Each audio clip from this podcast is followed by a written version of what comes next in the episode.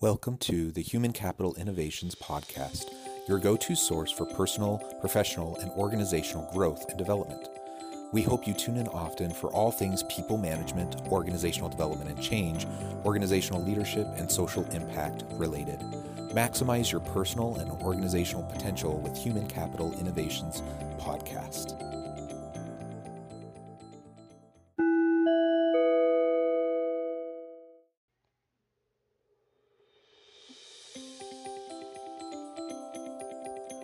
Welcome to the Human Capital Innovations Podcast. In this HBR Minute HCI podcast episode, I explore the recent HBR video, Disruptive Innovation Explained.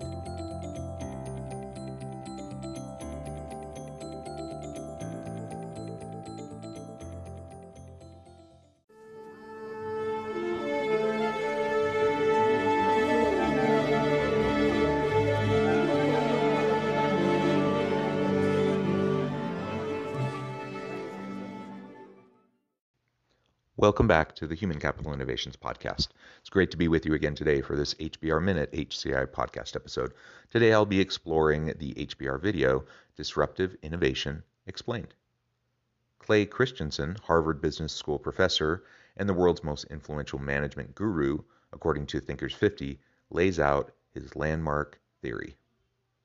Thanks for joining me, and I'll catch you on the flip side of this first clip. Hello, I'm Des Dearlove. Welcome to The Idea. My guest today is Professor Clayton Christensen. Clay, welcome. Oh, thanks, Des. What exactly is disruptive innovation? Explain it. A disruptive innovation is not a breakthrough innovation that makes uh, good products a lot better. But it, we, it has a very specific definition, and that is it transforms a product that historically was so expensive and uh, complicated that only a few people with a lot of money and a lot of skill had access to it. A disruptive innovation makes it so more so much more affordable and accessible that a much larger population have access to it. So give us an example of this. I mean, most people are familiar with the computer industry and how that's developed. Perhaps you can use that as an example.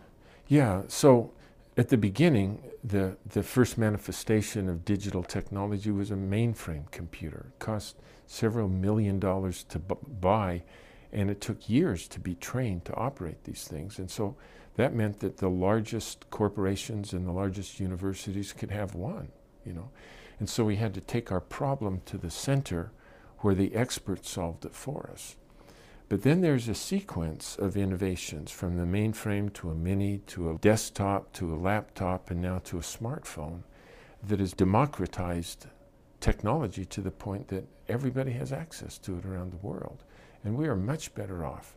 It was very hard, though, for the pioneers of the industry to catch these new waves. Most of those were uh, created and dominated by new companies. So I think it's important to, to really establish as we get started talking about this video that the theory of disruptive innovation, as laid out by Clay Christensen, and which he'll describe in this video, is different than what we commonly talk about in terms of disruptive technologies. Now, there is some overlap, but I hear people talking about disruptive technologies. In fact, I, I probably do it as well, much more broadly outside of the definition uh, from what Clay Christensen actually meant when he was writing up this theory and as it's gained traction over the years. So in this video, we're going to zoom in and a little bit more precisely define what disruptive innovation is. Now, later, we can talk a little bit about what that means for this broader discussion of disruptive technologies and the future of work. But it's, it's very important to just understand the basic premise of the general theory and how that can inform the way we look at the world and prepare for the future. So, the idea of disruptive innovation is that we're going to make something more accessible and available for lower cost with vastly improved service to the masses. That we can bring a technology that previously was only for the elite, for the select few, in part due to cost, but in part due to complicated processes and, and difficulty to, for usage, now everyone can use it. And as we think back throughout history, we can think of many of these types of disruptive uh, innovations that have completely upended markets and shifted the way we think about certain types of products uh, and even the nature of work. Sometimes, and I've done this myself on this podcast, sometimes we talk about disruptive technologies more generally and how they fit into the different iterations of the Industrial Revolution. And that's a little bit more of a broad kind of an approach, uh, a little bit different than the more specific definition that Clay is providing with his more specific disruptive innovation theory. And that, and then you're touching on that gives rise to this process gives rise to the innovator's di- dilemma, which was the title of, of your 1997 book. Yeah, that's right. And but how how do people get around that? I mean, that dilemma. Can you explain the dilemma itself to us? Yeah. So the dilemma is, in in every company, every day, every year, people are going into senior management, knocking on the door, saying, "I got a new product for us."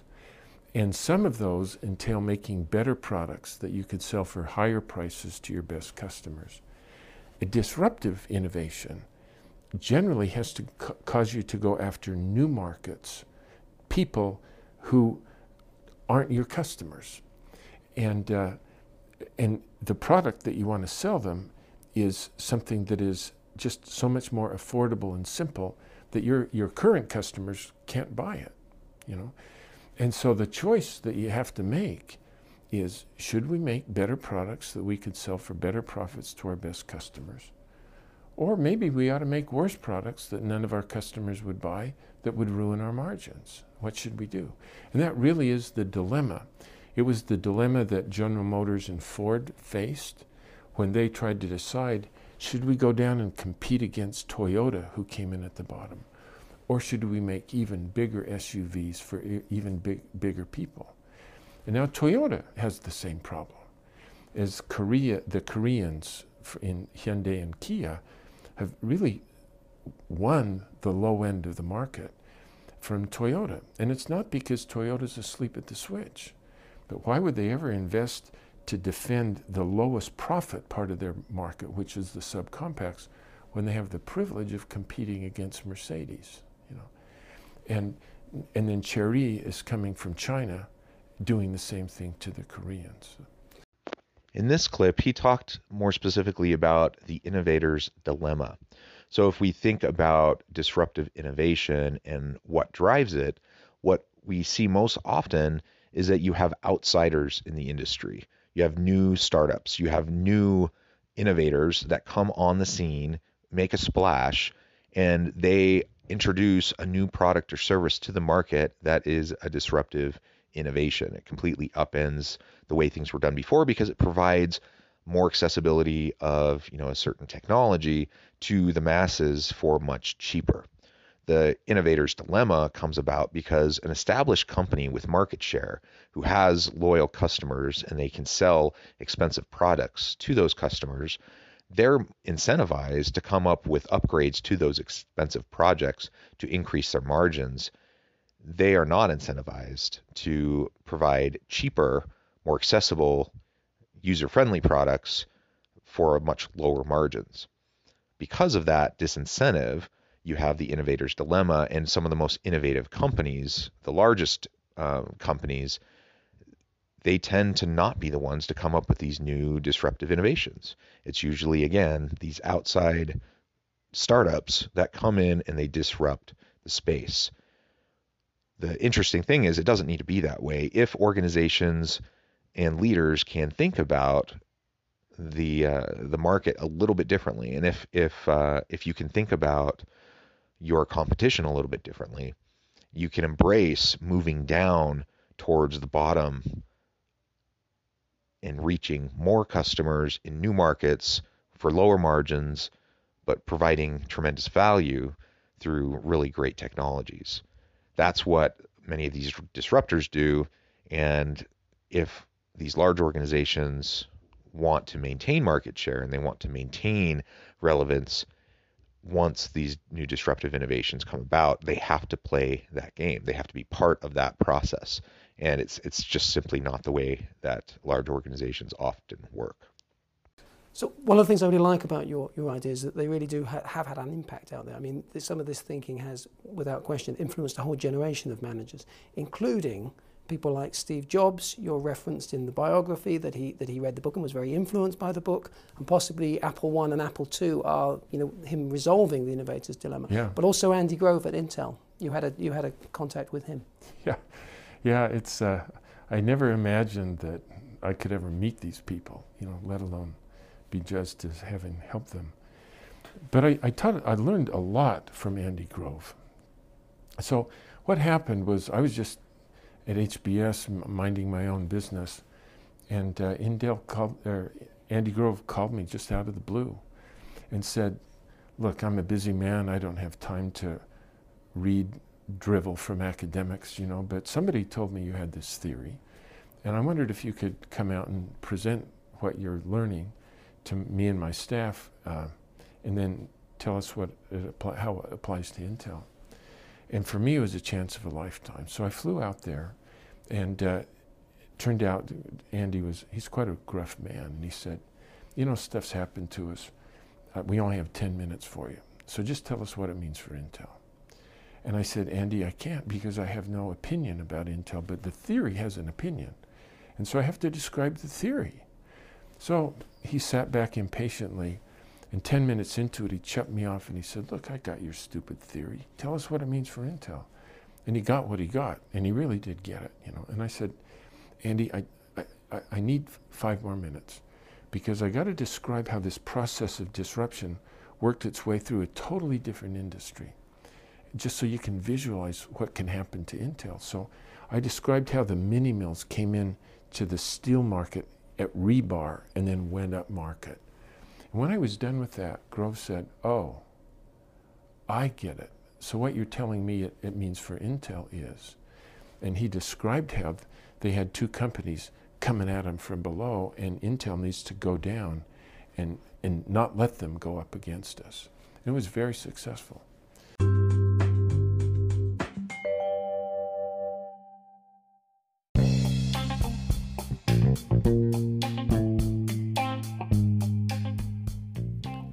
I'm excited to announce the publication of my new book from HCI Press, The Alchemy of Truly Remarkable Leadership Ordinary, Everyday Actions That Produce Extraordinary Results. Consider how the nature of work has shifted over the past 50 years. With increased globalization, rapid technological advancement, and the shift in economic composition, the average job of today looks very different than the average job of 50 years ago. What will the jobs and organizations of tomorrow look like? Moreover, what does this all mean for organizational leaders? What are the core competencies and capabilities of organizations and their leadership that are prepared for continued disruption and geopolitical and socioeconomic shifts? Regardless of what the future holds, increasingly, leaders need to be socially minded, data driven, decisive, champions of talent, and disruptors of the traditional notions of leadership, teams, organizations, and work. The Alchemy of Truly Remarkable Leadership will help you to explore your own leadership competencies and capabilities and consider ways to apply and implement them into your workplace and personal life.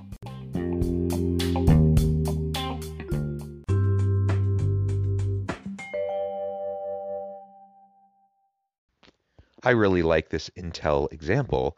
He goes in, this is a young Clay Christensen, years and years ago, decades ago. He goes in to Intel and he describes his theory. And here he has the CEO wanting to know, you know, not really caring about the academic mumbo jumbo, not caring about the theory, just wanting to get to the nitty gritty of like application. What does this mean for Intel? And Clay walks him through not what it means for Intel, but what it meant for another industry completely different from the tech industry. And with the hope that uh, that the Intel CEO could learn some lessons and be able to come to some conclusions about what it meant for Intel. A really great process uh, to go through with a client, but also uh, it really speaks to this innovator's dilemma because Intel was in this space feeling a lot of pressure and they weren't incentivized to go down to reach a wider, broader customer base with lower margins uh, to to address some of these new new competitors in the space. That wasn't their inclination, but they felt the pressure, and through Clay's conversation with them, they were able to understand what the innovator's dilemma and what disruptive innovation could mean for Intel if they couldn't pivot and approach uh, their business with that kind of a mindset uh, at the forefront. If I'd have been suckered into telling Andy Grove what he should do, I'd have been killed because he knew so much more about microprocessors than I ever would know.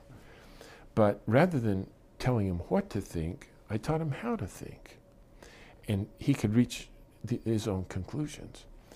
And that changed the way I teach. It's, it changed the way I talk. And the, the, the insight is that, you know, for whatever reason, the way they designed the world, data is only available about the past. And when we teach people that they should be data driven and fact based and analytical as they look into the future, in many ways we condemn them to take action when the game is over. The only way you can look into the future, there's no data. So you have to have a good theory. And we don't think about it, but every time we're taking an action, it's predicate, predicated upon a theory. And so by teaching managers to look through the lens of a theory into the future, you can actually see the future very clearly. Now, and I think that's what I think that's what um, the the theory of disruption has done. Clay Christensen, thank you very much for talking to us. Oh, thanks for taking the time to ask such great questions.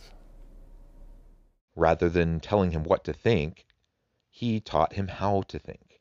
This is such a powerful concept. Now, this is a little bit disconnected from the overall, the main purpose of this video, but this is a really important life lesson uh, for leaders out there, for coaches and consultants out there, for anyone wanting to influence others around them. If you just are the one with the expertise and you come in and you just tell people what to do, uh, that has very limited impact. But if you, rather than telling people what you think, you can walk them through the process, help them to understand theory, help them understand the application, and then teach them how to think so they can come up with the solutions. That is far more powerful. So that's a general, really important lesson uh, that he conveys in this clip. And I've seen that play out in my life, in my professional life, many, many times. And I agree. I, I think uh, I, I've been very fortunate because I've taken that approach in uh, certain situations where if I had just come in with my credentials, my expertise, my degrees, and just said, here's what you should do, uh, they might have listened for a little while, but then nothing would have happened. They wouldn't have implemented. They certainly wouldn't have wouldn't have sustained whatever change initiative they were trying to go about doing. But because I was able to help them, walk them through the process, help them through guiding, asking guide, guiding questions, help them to think, uh, to learn how to think about the issues in a compelling way, so that they could come up with their own solutions. It it derived much better outcomes for the organization a, a really important lesson we should all learn. Now, coming back to disruptive innovation and the innovator's dilemma, what he was able to do through this process is is meet with Andy Grove, CEO of Intel, help him learn how to to use this theory, apply it to the Intel situation, and then come up with uh, solutions and and action items, uh, a strategy and plan to go about trying to deal with competitors in their space so that they wouldn't just be disrupted by new entrants to the market and new technologies that were cheaper, that would allow more uh, accessibility to the products to a more uh, mass audience, more uh, a general uh, consumer base. Ultimately, we see this play out throughout the world over and over and over again. Tech is, of course, a, a hot topic, and we talk about it within the tech space all the time. Certainly, disruptive innovations occur within the tech space often. Uh, certainly, certainly in the last couple of decades, we've just seen a, a, proliferation of these types of disruptive technologies. Uh, computing power, processing speed uh, continues to increase exponentially. Cost of storage and memory continues to decrease almost exponentially. And the result is just more access to more people with more powerful products uh, over the years. It's really mm-hmm. interesting to think what this will mean for the future. Towards the end of that clip, Clay mentioned something very important, and that is that we, you know, an evidence-based approach using metrics. That's that's valuable. Uh, I advocate for that all the time. I, I, in fact, I just released an episode the other day where I specifically was advocating for a more evidence-based, metrics-based approach to diversity, equity, and inclusion. I'm a believer in that. But he points something out that is also important to realize that data can only tell us about the past. It can't tell us about the future. It can show us trends from the past that we can assume might move forward into the future, but truly we can't know what that's going to mean for the future. But we can use evidence based approaches and metrics to try to understand those trends to develop meaningful theories about the future that we can use to guide our thinking, our strategic processes, and ultimately help us to face an uncertain future with more clear-eyed vision and and the ability to address these disruptions that we see in the marketplace. I am really grateful for Clay Christensen for his many theories, his really great books. He passed away about a year and a half ago. Um, I, I never met the man in person, but I've always considered him a mentor and a personal hero. Uh, he was such a humble man, uh, even though he had such a huge impact in the world of business, both academically but also um, in, in, the practitioner world of business. I think we'd all do well to check out his books, uh, not just about disruptive innovation. He has many other great books, and ultimately, uh, there's there's much we can learn from him and his wisdom. Thank you for joining me for this episode of the Human Capital Innovations Podcast. As always, I hope you can stay healthy and safe, that you can find meaning and purpose at work each and every day, and I hope you have a great week.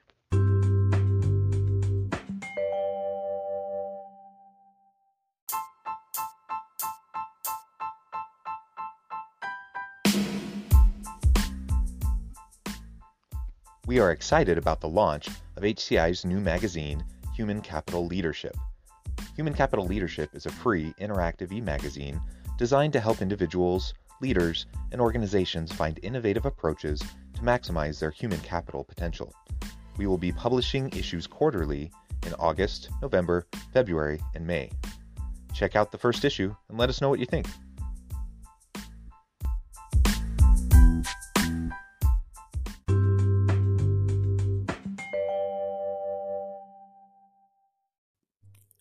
Thanks again for joining us for this episode of the Human Capital Innovations Podcast.